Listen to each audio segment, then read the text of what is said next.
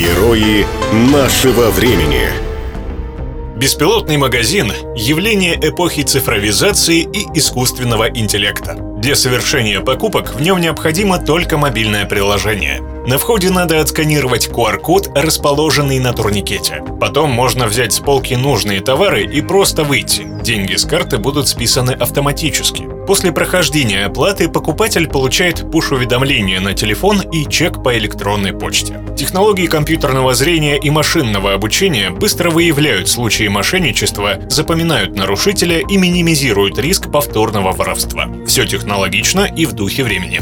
Житель поселка Таштып Республики Хакасия Александр Иванов переложил идеи хай-тека на сельские реалии. В его беспилотном магазине нет ни QR-кодов, ни мобильных приложений, ни банковских карт. Все проще. Покупатель приходит, берет товар, а деньги кладет в специальный ящик. Говоря точнее, это не магазин, а скорее хлебный отдел. Десяток наименований и стопроцентное самообслуживание. Будучи владельцем пекарни, он отдавал товар в магазины на реализацию. Стоимость буханки при этом увеличивалась в полтора раза. И тогда Александр решил продавать хлеб сам, а чтобы не поднимать цену, отказался от продавца. Во-первых, для людей психологически приятно, что им доверяют. Они говорят, этот магазин – тест на совесть, рассказывает Александр. Вначале жители поселка воспринимали необычный магазин с опаской, но теперь от покупателей отбоя нет. Было несколько удивительно. Сейчас народ такой, что, может быть, даже страшно кому-то доверять. Но и воспитательный процесс действует. Никаких жалоб не было, чтобы кто-то недобросовестно поступил, говорит житель поселка.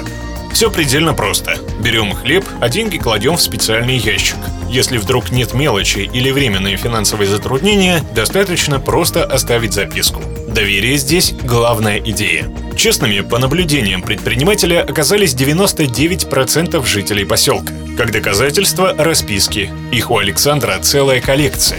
«Извините, мы взяли хлеб в долг, в начале сентября вернем. Целую, Маша». «Шучу, целую тут нет», – показывает расписку Александр. Основное занятие Александра Исакова – резьба по дереву. Он руководитель артели художников, общественный активист со стажем, а пекарня – лишь дополнительная деятельность. Поэтому за быстрой прибылью владелец честного магазина не гонится и даже выручку считает не каждый день.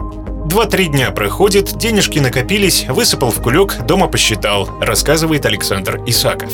Географию своего проекта Александр Саков решил расширить. В ближайшее время еще два таких же магазина он собирается открыть в соседних поселках. Герои нашего времени.